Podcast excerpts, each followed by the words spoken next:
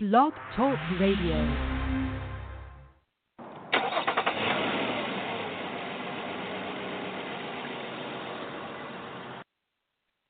Last night, some people would say it was an upset. Others would say a legacy was sealed. Then you have a few people who will say that it was a choke job. But Job is here to set the record straight. It's car sessions, everybody. Nothing's changed. Let's go. Yeah. Yeah. Hey. Turn the vocals up a little bit more, please. Yeah. Yeah. A little bit more. Yeah. I'm on, yeah. I'm on it, I'm on it. I'm on a new level. I'm on a new level. I'm on a new level. I'm on a new level. Brought me a new shovel. Put these niggas in the dirt. Chain with the new bezel. All my niggas put it work. I'm on a new level. Yeah. Game 7. One of the most anticipated games in NBA history. One of the most, I would say, intensely played games in NBA history. It is said that, you know, Game 7 is where you see who stands up, rises to the occasion, but it also shows who falls under pressure, and it highlights a lot of negatives for the losing team.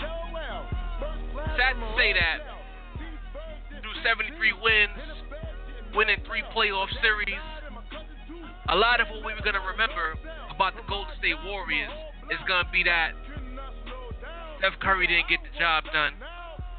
Steve Kerr didn't get the job done. Draymond Green got himself suspended at the worst possible time. And, and, and all the positives that they built up to that point, they go out the window. It's, it's, it's, it's not fair. It's, it's really not fair. But when it's all said and done, this, this is what the game is all about. If you don't get the job done, if you don't finish, if you do not finish, the sad thing about sports is, is that a lot of credit goes out the window. It goes out the window. No bungee cord. No nothing. It's just gone. It's a paper in the wind. It floats away. I'm sorry, Warriors. I've been a fan of you guys since the middle of last season. When I first started out car sessions, I was one of the first people who said, you know, I don't know about the Warriors. I don't know about the Warriors. These guys, they're regular season team, A, B, C, and D. I eventually saw the light, and, and I rode the wave because I saw great basketball being played. And that great basketball lasted from around mid-season for me acknowledging it all the way through till about game four of the NBA Finals. And then for some reason, things changed. The ball stopped moving. The players stopped moving. And it became an eyesore. But enough about the Warriors. I'm not. I'm not. I'm not here to kick them too hard. They're gonna get a few steel toe kicks in the ribs, but I'm not gonna stomp them out. Let's talk about the champions. Let's talk about the Cleveland Cavaliers. These guys. When it was money time, I've been on a lot of social media sites talking about the fact that when it was money time, the Cleveland Cavaliers showed up. They stood up you know, it's all this talk about narratives and LeBron James and how great he is. But really and truly, forget the offense, forget the stats. It's beautiful. The stats are beautiful. They are what they are. But when you really tabulate what LeBron's effect on this series is, it was his paint presence. Game seven. Guys hesitating to go for layups because a six foot eight monster is waiting to send it into the first row of the seats.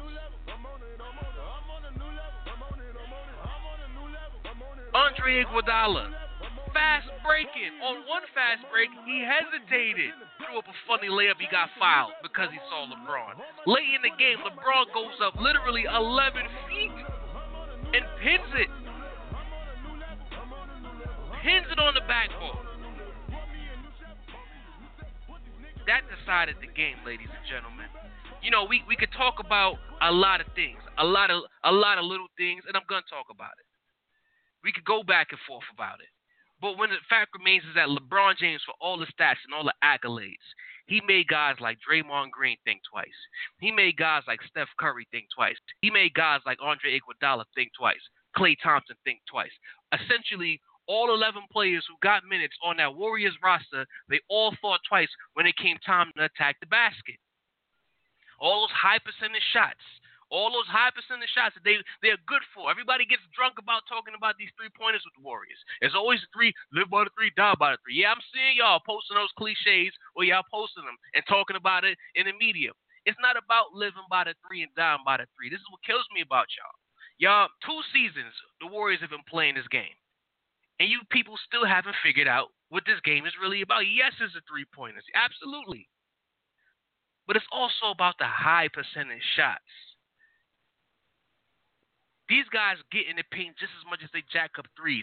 They don't waste time. They waste absolutely no time with the mid range shot. They, they go for the shot that has the most value and they go for the highest percentage shot. So now, when you take out the fact that they can't make the three at the clip that they normally make in the threes because the Cavaliers defense is playing at a level that that is, is really they flashing out on all the threes. They they are contesting majority of the shots. Yes, they got open shots. When you're not in your rhythm, what's the open shot if you're not in your rhythm, people? Exactly. So now they're not in their rhythm, taking shots that they normally would make, and they're missing them. Then they get into the paint and they think it twice when they get into the paint. If I'm the Golden State Warriors going forward, if I'm the Golden State Warriors going forward, I'm, they might need a finisher. They have a great a great deal of jump shooters. And I'm impressed by their jump shooters. But they need at least one guy who's going to go in the paint ad nauseum and try to throw it on somebody. Because in this series, they needed a guy who had no fear. They had too many guys at the basket. They had too many guys at the basket who were scared of what LeBron might do. Not even Tristan Thompson. They were scared of a number 23 swooping in and tossing a shot. So, people, if you're the Golden State Warriors, think about it need a guy, you need a small forward who can defend, who can make a rhythm three pointer, and who has no fear attacking the basket regardless of who's there. But let's get over to Kyrie Irving.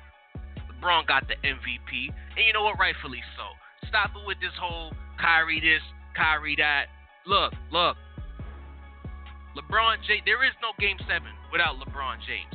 There is no championship without the non essential stats, things that he does. He, he's out here impacting the game on levels that go beyond numbers. Yes, he fills the stats, but his mere presence dictates a lot of what's happening on the court. But you got to give it up to Kyrie Irving. I've been saying this guy was giving Steph Curry the combination platter with the egg roll. In Game 7, it was a combination platter with the egg roll and the free grape soda. All of that. There's a lot of talk about who the face of the league was, who the best player in the world was. Steph Curry not even the best point guard in the league anymore, people.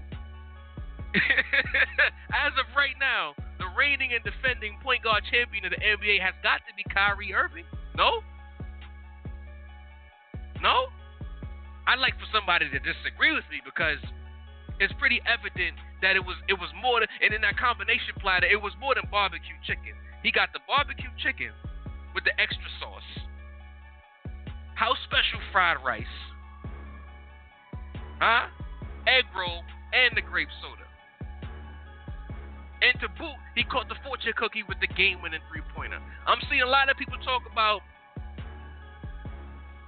go ahead three pointer. Let's get it let's get it clear. Let's get it clear. That was the game winning three pointer. I watched that game. I'm looking around at the Warriors. I'm looking around at guys just standing around. Nobody's cutting to the basket. Nobody's willing to make a championship play. Then you look over on the Cavaliers side, albeit four minutes, it was a four minute stretch where there was no buckets being made. But you saw the intensity. You saw the intensity from one through five. They were attacking the Warriors. It reminded me of the 06 finals where Pat Riley kept putting it into the Heat. We are better than them. I'm not sure if that's what Tyronn Lue was doing, but you could see it. Whether he said it or not, you could see that the Warriors felt like they were better than them. You could look out at the defense that uh, Tristan Thompson was playing on Steph Curry. There was absolutely no fear. No fear whatsoever.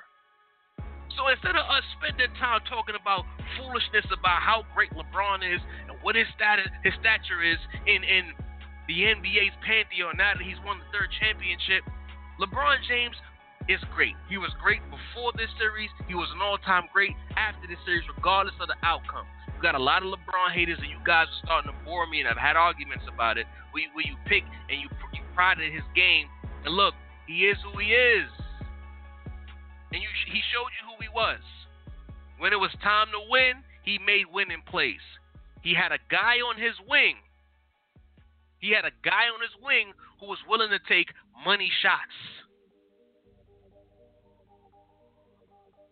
To the LeBron fanboys, do not, and I beg you, because I'm I know I'm gonna cross your path. Do not do this. Do not say that he, I, uh, LeBron won the championship by himself. If it wasn't for LeBron James, there would be no champ. Look, look, look. All right, that's stating the obvious. We know LeBron is the superstar of all superstars when it comes to the Cleveland Cavaliers. But for those who don't know, Kyrie Irving averaged 27 a game in this series. I don't think Kobe had a guy average 27 a game in the seven game NBA Finals. I know Jordan didn't have a guy average 27 a game in the NBA Finals. I know I know uh, Magic never had a dude outside. May, may, maybe captain. I don't know, but I'm gonna check those numbers up. But I feel like towards the latter end of, of the captain's career, he wasn't doing 27 a game in the finals. Larry Bird didn't have that. So LeBron James, fanboys, listen. But as great as what he is today and what he will be in the NBA pantheon, do not make this all about him. Do not. Kyrie Irving did his part. 27 a game in the finals. He should at least got the card that comes with the NBA Finals representative. I don't know. He, he got to get something. LeBron got to cut him. He has to do something. It can't just be let me take take these trophies and, and run off the court and, and just say good looking Kyrie. Nah, Kyrie gotta get something, a lap dance, something. I don't know. 27 a game. So fanboys, I know you're listening. Don't make it about LeBron 100%. It's about 65-35, the, the LeBron, the Kyrie ratio in this NBA championship. Yes, LeBron averaged damn near a triple double, but let's not pretend that the combination platter in crunch time got the buckets. Even back to game five, he got the buckets. He did that. When the, when the Warriors were making runs, he was the one who was killing those runs with back breaking shots in the and ones. He was the one that sent about 20,000 people home angry. He was the one who had Riley Curry trying to uplift her dada after the championship loss. So don't run around waving a LeBron flag. I saw a lame on Facebook changed the name of a group to LeBron Sports Nation. It used to be Brooklyn Sports Nation, then he changed it to LeBron Sports Nation. That's the fanboy stuff I'm talking about. If you want to troll and you want to crack jokes, that's okay. I love that. It's funny. But don't be a fanboy. It's deeper than that with this sports thing, man. It's kind of ridiculous, actually. LeBron Sports Nation. Be better than that. You should be better than that. It's it's a little ridiculous. Huh? But I really got an issue with somebody. Everybody's talking about this Festus Ezeli thing. Oh, what was Festus Ezeli in the game? What was he in the game? Look, he had to play it big. Tristan Thompson was doing what he wanted to do. Kevin Love was doing what he wanted to do. Somebody had to be out there. He wanted a guy who could, you know, at least play a certain kind of offense and a certain kind of physical defense. But boy, Festus Ezeli looked like he did not want to be out there. But beyond what Festus didn't do, the guy, the guy who did not deserve, excuse me, the guy who dropped the ball in his entire NBA Finals series didn't even suit up to play. It's the head coach, Steve Kerr. Yes, Steve Kerr. The first four of the series, great job, Steve. But at the at the end of the day, games one and two, coaching can't prepare you for role players playing outside of themselves. Le- Leandro Barbosa playing outside of himself, you can't prep for that. You can't prep for you can't prep for Shaun Livingston playing outside of himself. You can't prep for Draymond Green having a game he had in game two. But once it got to 3 1, and it was evident that the Cavaliers had figured something out in terms of finding ways to get their best players on the wing in front of Steph Curry Something had to happen, man. And it didn't happen. He didn't change anything. He kept switching. I mean, like, if I'm Tyronn Lue, at some point you got to be scratching your head like, hold on. He's he's not to change his game plan, so he's to have the likes of Stephen Curry, Festus Ezeli, Mo Speights, Aaron Anderson, Varejao on the island with LeBron or on the island with uh, Kyrie Irving, aka Mr. Combination Platter? Are you serious? People want to complain about Steph Curry being in foul trouble and not being able to get into a rhythm. Okay, I can understand that. I, res- I can even see that. I have eyes, albeit four of them, but I have eyes. I can see. It wasn't working out. Steph got in foul trouble because his coach failed him.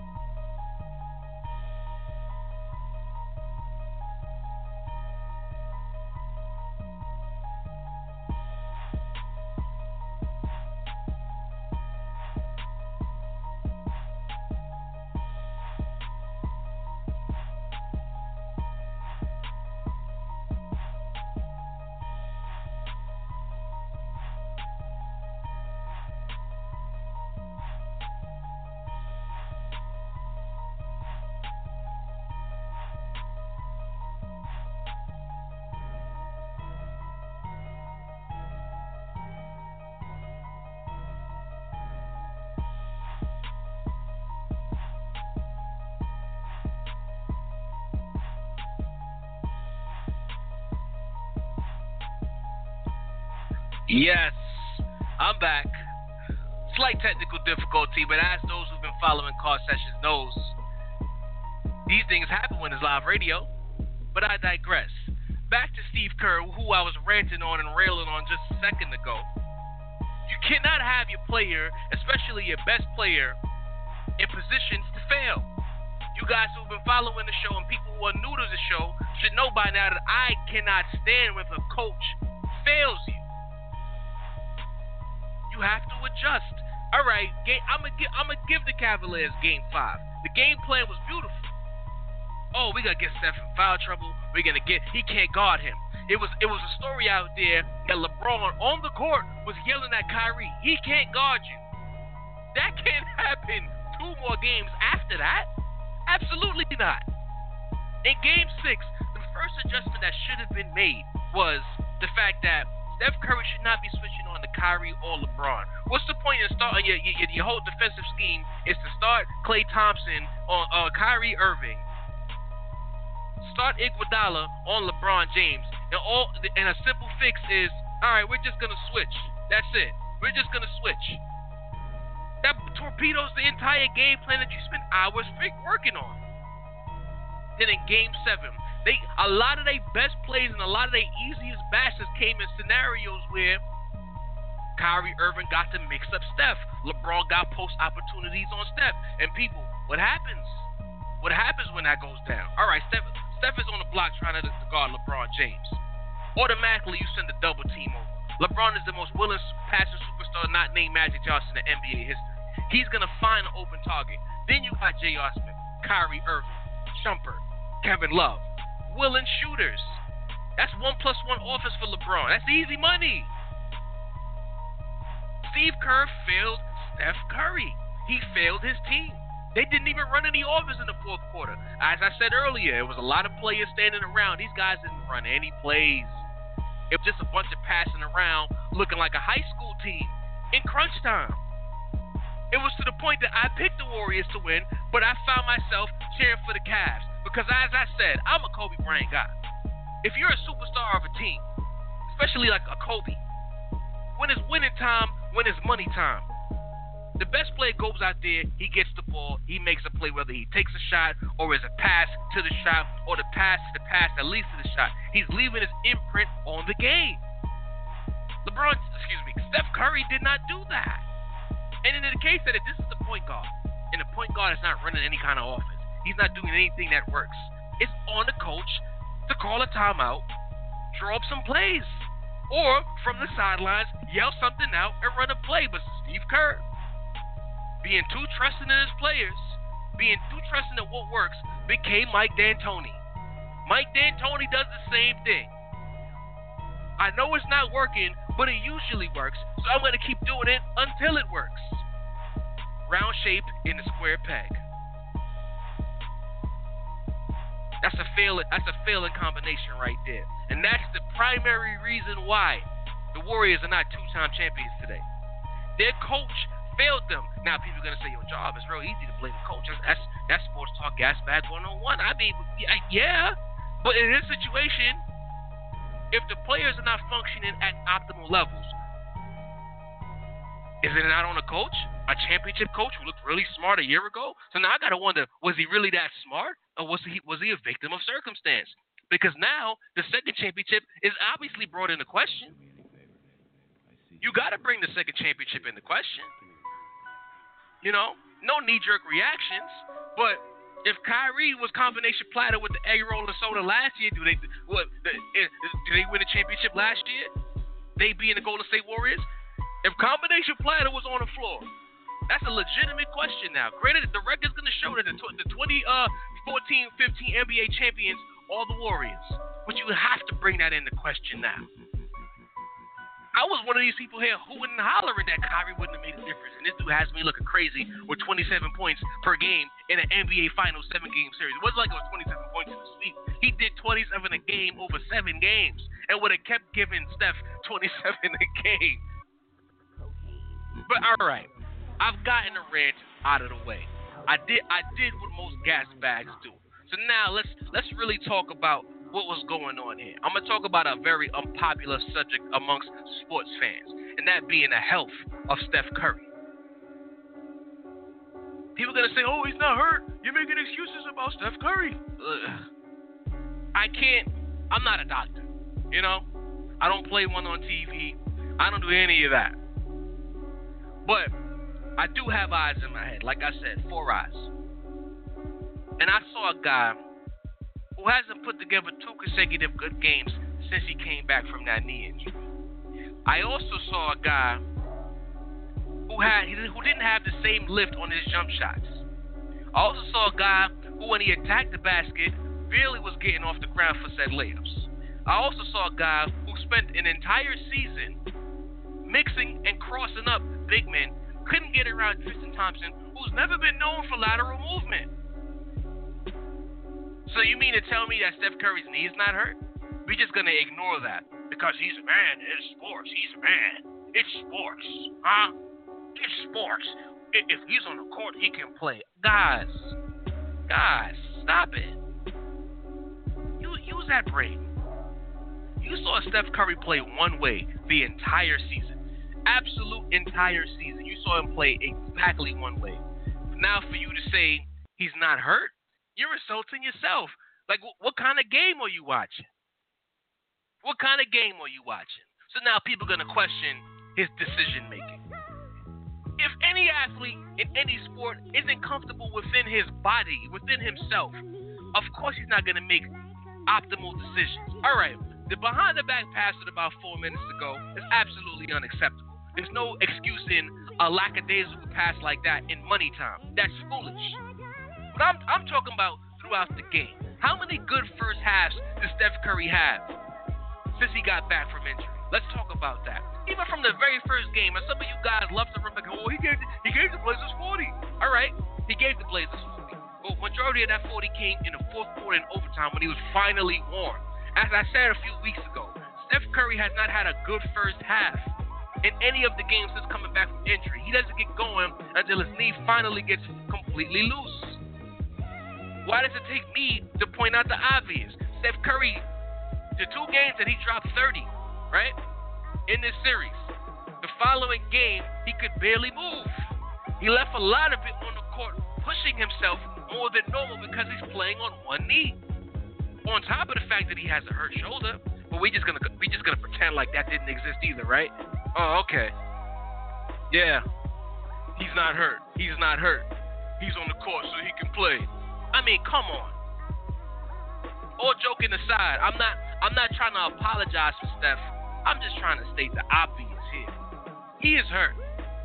And then when a report comes out in about a month or two, once things slow down after free agency starts flowing, that Steph Curry will be going in for some kind of like clean out of his knee or some kind of surgery. I don't want to hear anything. Don't even post about it. Just pretend it didn't happen. Why? Because you didn't believe it when people were yelling it in your face that he was hurt.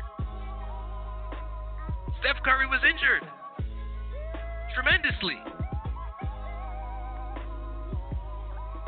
Does that take away from the fact that there was times where I felt like he should have been calling for the ball and maybe at least if you, you he worked so hard to be a decoy that he forgot that there's levels to this decoy game. If you if you call and you flash out for the ball hard, instead of you trying to do your patented step back that after seven games the Cavaliers know is coming, do one hard drive to the basket. They're going to collapse. Then you can kick out to a Harrison Barnes, who we're gonna get to in a second. Kick out to Klay Thompson, Draymond Green, or a pass to a cutting Iguodala for a layup or dunk, or at best you draw a foul. He did none of that. He did absolutely none of that. Does that come back down to the injury? Possibly, because as an athlete, if you get in your own head and you start overthinking things and you, and you start worrying about what the outcome might be, if, if I push you too much, you can't play your game. Go back to Game Seven of the Western Conference Finals. Granted, he closed out strong, but he hurt his knee on that play at, at halftime on the layup. Again, people are gonna turn the blind eye. These macho man Randy Savages. Oh, he's a man, so he's not hurt. No, man. Y'all kill me with that. This is not NBA Live. This is not NBA 2K. This is not a video game simulation. These players are human beings. And when they're not right, it comes out in different kind of ways. Steph is not a six foot six two guard who can suck it up like a Jordan or a Kobe. He's a little point guard. So if certain things are off, it throws everything off. So let's start dealing in real world scenarios. These guys are not robots. They're not androids. They're humans. Point guard, high usage point guard. If his knee is off, everything is off. It's, it, it's a fact of life. That's it. What more needs to be said, people? What more needs to be said besides that? I don't, I don't, I don't know what you want. What you, what, what you want somebody to hold your hand and tell you, no, no, no, no, he's not here, he's not here. All right, I'm not. See, I just feel like as sports fans, we have to be smarter than that. We got to be smarter than that. And for the people out here who, who want to disregard Steph Curry and call him a one-trick pony, do remember that he had the second highest player efficiency rating in the in the history of the league. He's not a one-trick pony. He just wasn't himself, and he got in his own way to a certain degree, and his coach did not help. These are all variables that led to the demise of the Golden State Warriors. But Harrison Barnes. Uh, Another question I have for Steve Kerr. Why is Harrison Barnes on the court? Completely ruining any chance you have.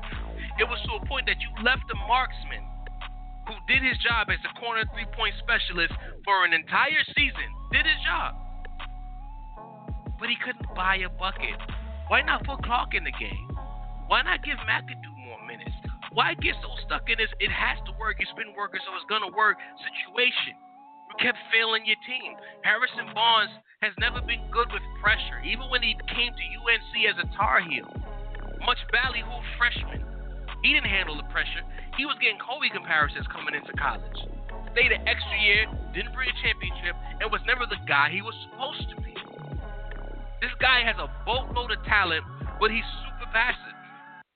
That's not okay. It's not okay. Steve Kerr.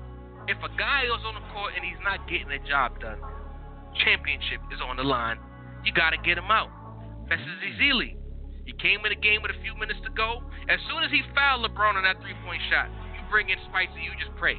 Because essentially, you was already praying with, with on the court when you really think about it. So why not put Speights on the floor? He might he might not want to bang in there with Tristan Thompson, but I'm pretty sure Speights doesn't foul LeBron James on a three point shot in Game Seven. I'm willing to bank that. You can't have guys on the floor who don't want to be there when it's time to win. Harrison Barnes and Festus Ezeli, they cost themselves millions upon millions upon millions upon millions of dollars. These guys were going to get, well, at least Harrison Barnes was going to get close to max money. Very close to max money. That's out now. That's out. He should hope that the Warriors are going to give him the 16 they was trying to give him last year. he got to come with his tail between his legs or a hat in hand and say, "Well, um, Mr. Lacob, uh, you think that 16 mil is still available? I, I, I sure golly gee whiz hope that you can give it to me." Because he really dropped the ball with that one, man. Wide open. I'd like. I'm gonna look that stat up for the next episode, and I want to give you the exact number, the exact number of missed open shots by Harrison Barnes. I got. I. I'm pretty sure it's in the 20s. I'm pretty sure. Festus Ezeli, wherever you're from, go there. Go on vacation. Stare at a wall for a little while. Get your life. Steve Kerr, try coaching. I never saw a team that was so predicated on ball movement and play movement become so stagnant and they coach left them there to fail. Steve D'Antoni, that is your name going forward until you show me something else. Steve D'Antoni. You became Mike D'Antoni in the NBA Finals. So your name is now Steve D'Antoni. But now that that's out of the way, we talked about the game, we reacted to the game. What's next for the runner up and the world champion? Win or lose, Cleveland Cavaliers had a decision to make when it came to Kevin Love. You keep Love or do you trade him? $110 million is not, it's, it's a big number, it's a big contract, but it's not the level of what it used to be with the salary cap going up to $94 million. And if I'm looking at what the Cavs are predicated on right now when it, when it comes to LeBron James and it's coming to Kyrie Irving, you don't necessarily need a third ball dominant guy. Now you now you need to find another quote unquote Bosh. And I believe that maybe flipping to Kevin Love for two maybe two or three guys or two guys in the draft pick might be in the best interest of Cleveland. Kevin Love is there. It's gonna be too much controversy when he's pouting, too much body language reading when him and LeBron get into it. Just get him out of the equation. They were their best with Channing Frye on the floor when they made that run. No offense, Kevin Love, but fact, if I'm them, I'll find an athletic forward with a jump shot or an athletic three, a Western Conference type player, him in a in a in a stretch four, play some kind of defense and keep this ball rolling. That's that that needs to be the move. If I'm if I'm the Golden State Warriors, I'm not sure I break the band up. I don't even think they should break the band up. I think they need to like maybe make a little tweak. Like Harrison Barnes leaving might not necessarily be the end of the world, but all the same, I don't think that they should go after a Kevin Durant because that's gonna upset things more than keeping Harrison Barnes in hopes that he doesn't implode again. But if I'm them, they need to find a Shawn Marion type. Since it's Steve D'Antoni and all, they need a guy who's gonna attack the rim relentlessly. Andre Iguodala is not young anymore. Once your back starts falling off, once these things are happening to you and your back fails you, it's it's it's, it's very it's very tricky. So if I'm them, they need a guy. I'm, I can not really think of like a player comparison that's in the league right now. We'll come back around to that around free agency time. But as of right now, they need to find an athletic three or four who, when the jump, when the threes aren't falling, instead of them taking those threes relentlessly, have guys not afraid to throw it on somebody. They need that. And we have our first caller coming on the air right now. Let's get him on there. Car sessions, you are live. Caller, state your name. Where you from? Yeah, this is Daryl from Queens. What's good? What's good? What's going on, bro? How's everything? Yeah, I'm, I'm a little disappointed in this finals. Don't get me wrong, it was a great final, but right. yeah, when I saw Festus Ezeli go on that court, I was like, oh, game over. It's oh. done. My man, how many layups did he blow? They had one play in particular where he got the ball, the lane wide open, and he goes and pump fakes a layup, and then he gets the shot blocked. You are seven foot, D. You are not supposed to go up soft. You're supposed to go up, get the foul, or get blocked like a man. It is what it is. But literally, he goes up soft. S A W F T. I mean, yo. So And you then, like Festus said, Ezeli I- soft out here, man? Yes, yes. You saw. Oh, Ouch. even when Kevin Love snatched the ball straight out his hands, like, give me Yes. that, young boy. You know what I mean? Like, like, come on. Like, I totally agree with you on Steve Kerr. Like, it was time for you to make an adjustment. Tyronn Lue, the little rookie, made the adjustment and said, "Keep switching, Steph. Make sure he guards the guy every time." And they did it every time, and Kerr did nothing. They did the same switch. They they and they left they left they left their best player out there to out to dry. Don't get me wrong. Everybody's saying that oh Kyrie cooked him, but who in this league Kyrie wouldn't cook? It is what it is. But I mean, how much how much time Steph got to get cooked for Kerr to be like, maybe we should do something else? Like he got he got cooked by every perimeter player outside of Shumpert on the Cavaliers. Like even J.R. Smith was getting in on the action. Like at some point, Steve Kerr has to do something. Steve Kerr had to step up and do something more than just hope that these dudes would just light it up, and and that's what I think. He, it got to the point where even Steph said it. We settled for a lot. It was time Yes. to normally Steph in the regular season will cook dudes and go for the layup, go for the floater. He just kept trying to shoot the three. Like you didn't need a three every possession, and that's what I felt like they were doing. You get blocked by LeBron one time, and everybody you swear you swear it was Hakeem the Dream down there. The way people were scared to go to the lane like LeBron was intimidating. Don't get me wrong, but what happened to floaters? What happened to to runners? Like you can do that. It, it's allowed in this league still. You know, LeBron didn't tell you you can't do that no more. But you know, know, I- uh, you know, kudos kudos to LeBron. That last block, I mean, that was an ultimate game changer. Fast break two on one. Once again, the the Golden State Warriors do not go to get fouled; they go to try to finesse it. And LeBron straight volleyball that all the way out. Like I said, kudos like how to my how man. many He fought times for do you got to get your shot thrown before you figure out that maybe you should just go straight up and maybe they'll call a foul? Like you you make it it's child's play for LeBron at that point. Exactly. It gets to the point where he's just he's just lining it up like, all right, come with that weak stuff, and I'm gonna I'm gonna toss it right out. So I give him credit for taking over when he did. You know what I mean? He, he gave one for the land. They deserve it. Yeah. But all right, but we'll just see how everybody picks it up next year. You know what I mean? Definitely. Festus Ezeli cost himself about a good twenty mil. Barnes Yes. cost himself about a good forty mil because ain't nobody giving you no max. Not even the secondary Tristan Thompson max. Nah, not even. Not even. That's true. He could kiss Very that good true. night. Yo, Darren, Yeah, we appreciate the call, brother. No problem. Thank you, sir. Keep keep doing what you're doing. Absolutely. All right. One. Yo, Steve Kerr. He had he had Steph Curry out here like Kevin Hart. Help me, please help me. I know you want to trust your guy, and I respect that. I respect the coach trusting this guy, but at some point, winning has to winning has to supersede the ego of the player. That's it. Do yourself the favor. If you guys are ever in this position again, because nothing is guaranteed, and and and if, if Kevin Durant comes back to Oklahoma City, you gotta believe that they're sharpening their teeth to knock this team off next year. To me, that they look real regular towards the end of this series. Maybe it's because Steph was hurt. Maybe an elite Steph takes his team back to the height they were prior to the playoffs. You know.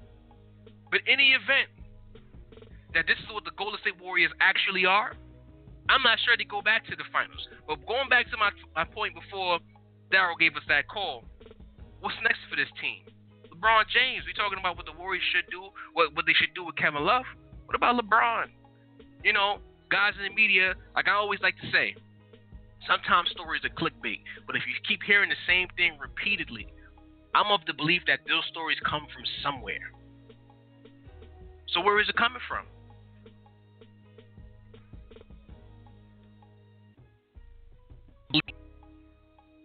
Possibly going to the Lakers. I don't know about all of that. But Miami's on the table. Does LeBron leave now that the land got what he got? Hmm? Legitimate question here. If I'm LeBron James and I look at this roster, they're gonna lose a couple of guys. I stay here. You home?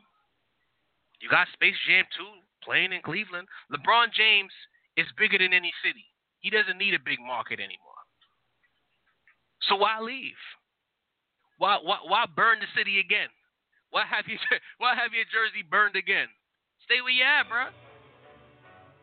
You got a good team. You got a young wolf who's ready to take the role from you anyway. So what's the point of leaving? Don't get me wrong. Laker fan off. If you went to the Lakers, as much as I don't like certain things that he does, I'll take LeBron right now in a heartbeat. LeBron turns any team into a title contender just walking on the court. But LeBron should stay in Cleveland. You know, when we get to the free agency sessions, I'll get more into that. But I believe LeBron should stay in Cleveland. It, it's it's the greatest look. It, I feel like if he leaves now to be a bit disingenuous, like he was doing the city of Cleveland a favor by bringing them a championship as opposed to really winning one for the land. So LeBron, stay where you at. I think that's for the best. Golden State Warriors, don't get mad at Draymond. Granted, Granted, Draymond got himself suspended, but you still had little things that you could have done that should have disallowed a game seven from happening in the first place. Once it gets to money time, you, you or, or in a game seven situation, it's too much on the table. It's too much on the table. You you leaving you leaving too much to chance. You understand? But I really want to talk about something here. I kicked I kicked Steve Kerr, and I mentioned Tyronn Lue slightly. Tyronn Lue needs a raise. Tyronn Lue showed a lot. And I, you know what? I, the, thing that impressed me the most, and y'all gonna say it's really trivial and shut the hell up probably, but Tyronn Lue's usage of timeouts, his usage of timeouts. Anytime it looked like the Warriors were getting ready to go somewhere, timeout. Nope, nope, nope, nope. Oh, two shots in a row, timeout is a couple of times that they just made a three, the crowd got loud. Timeout. He refused to let anything happen. That's big. Identifying the weak link on the defense is Steph Curry. That's big. Realizing that if it did, if it ain't broke, don't fix it. That's big. Knowing what buttons to push, galvanizing the players to where they trust whatever he does or doesn't do. Let's let's talk about this for a second. When this series first started, guys like Dellavedova was getting minutes. Channing Frye was getting minutes. And I made it clear that you're not beating the Warriors with Delly. You're not beating the Warriors with Frye. You're not beating the Warriors with Love on the floor. He took two of those guys out of the equation after game two. Where were they? I bet some of y'all didn't even notice that. Y'all busy looking at what LeBron and what Steph is doing, and you're not realizing what's happening on the periphery. He took out all of his weak links and decided to go with an eight man rotation of his best plays and felt that his eight was better than the Warriors' 11 and made sure that that's what came to the forefront and kept going, kept going, kept going. Quietly snuck Kevin Love back into the starting lineup, even though everybody in the media and some of the fans was begging. And some of those disrespectful fans in Cleveland ripping off the Kevin Love poster was begging for Love to stay on the bench. He did all of that. He pushed every right button. People need to really respect that man. Respect that man. All right, Andrew Bogut was hurt. He was hurt. But really and truly, I don't think Bogut decides this game because when it was crunch time, he's not on the floor anyway. So I don't want to hear about Andrew Bogut being hurt. No. Bogut played about, he was averaging about 15 minutes a game in this series in the first place. And he didn't play much in the second half. So the Kyrie, the Kyrie Irving plays might, might, might have still happened. I don't think that, eh, like, I think that Steve Kerr prefers athletic bigs in certain situations. I don't think he would have had Bogut lumbering in crunch time as opposed to Ezeli. I, I highly that's highly unlikely. I think Ezeli still would have been in the game. So I don't want to hear those who want to be, feel sorry. You know, nobody felt sorry for the Cavaliers last year when their whole team was hurt. So granted that Steph was hurt, and I just want to make it clear that Steph was hurt and he wasn't himself, and that Bogut was hurt too, but he wouldn't have impacted the game late game situations there's no excuse to be made for the Warriors. Was this the biggest collapse? I saw that. Um, I saw some people talking about that. No, it wasn't the biggest collapse in NBA history. Absolutely not. Was it the biggest collapse in recent history? By all means. It, it can't it can't be the biggest collapse in NBA history when you're going up against the greatest player in the world. Absolutely not. You're going against the greatest player in the world with arguably the best point guard in the world as a secondary partner. Come on now. How is that a collapse? It was two great teams that traded blows, and when it was all said and done, the better team won. When it was crunch time, the better team made plays. That's not a collapse, people. This is not the Yankees and the Red Sox going at it in, in, in 2004. You had two great teams, two teams that had great disdain for each other, going at it, playing a chess game. And in the end, the better chess player won. Facts are facts. And you know what I do here? I deal with the facts. So let's let's let's call a spade a spade. I think LeBron should stay in Cleveland. I think that there should be an athletic wing on the Golden State Warriors. I think Steve Kerr needs to get out of that D'Antoni syndrome he's suffering from. And I think Tyronn Lue deserves a raise. Absolutely. Will we be will we be back here in a year from now? It's possible. I'm, I'm, but I feel like, like I said, some of that luster is off the Warriors. I feel like the luster, it, it, that that extraordinary luster is gone. They're just elite team now. They're not extraordinary anymore. And like in some respects, the Cavaliers made them look regular. And, well, think about this. They only scored 13 points in the fourth quarter. The best offensive team in modern NBA history couldn't get a bucket in the fourth quarter at home in games three and in games five. They had 14 points in game five and 13 points in game seven that that's kind of regular to me. So something needs to change. Something needs to be tweaked. Let's let's call it what it is, ladies and germs. And for those who are wondering why it's just me here and not my usual co-host A Rich, you know, times change, and, and you gotta you gotta flow with that change. That's all. It's still car sessions. Until next time whenever that might be outside of Monday, I might pop back in for the NBA draft. So look out for that. TJ, what up, boy? See you soon. I'm out of here.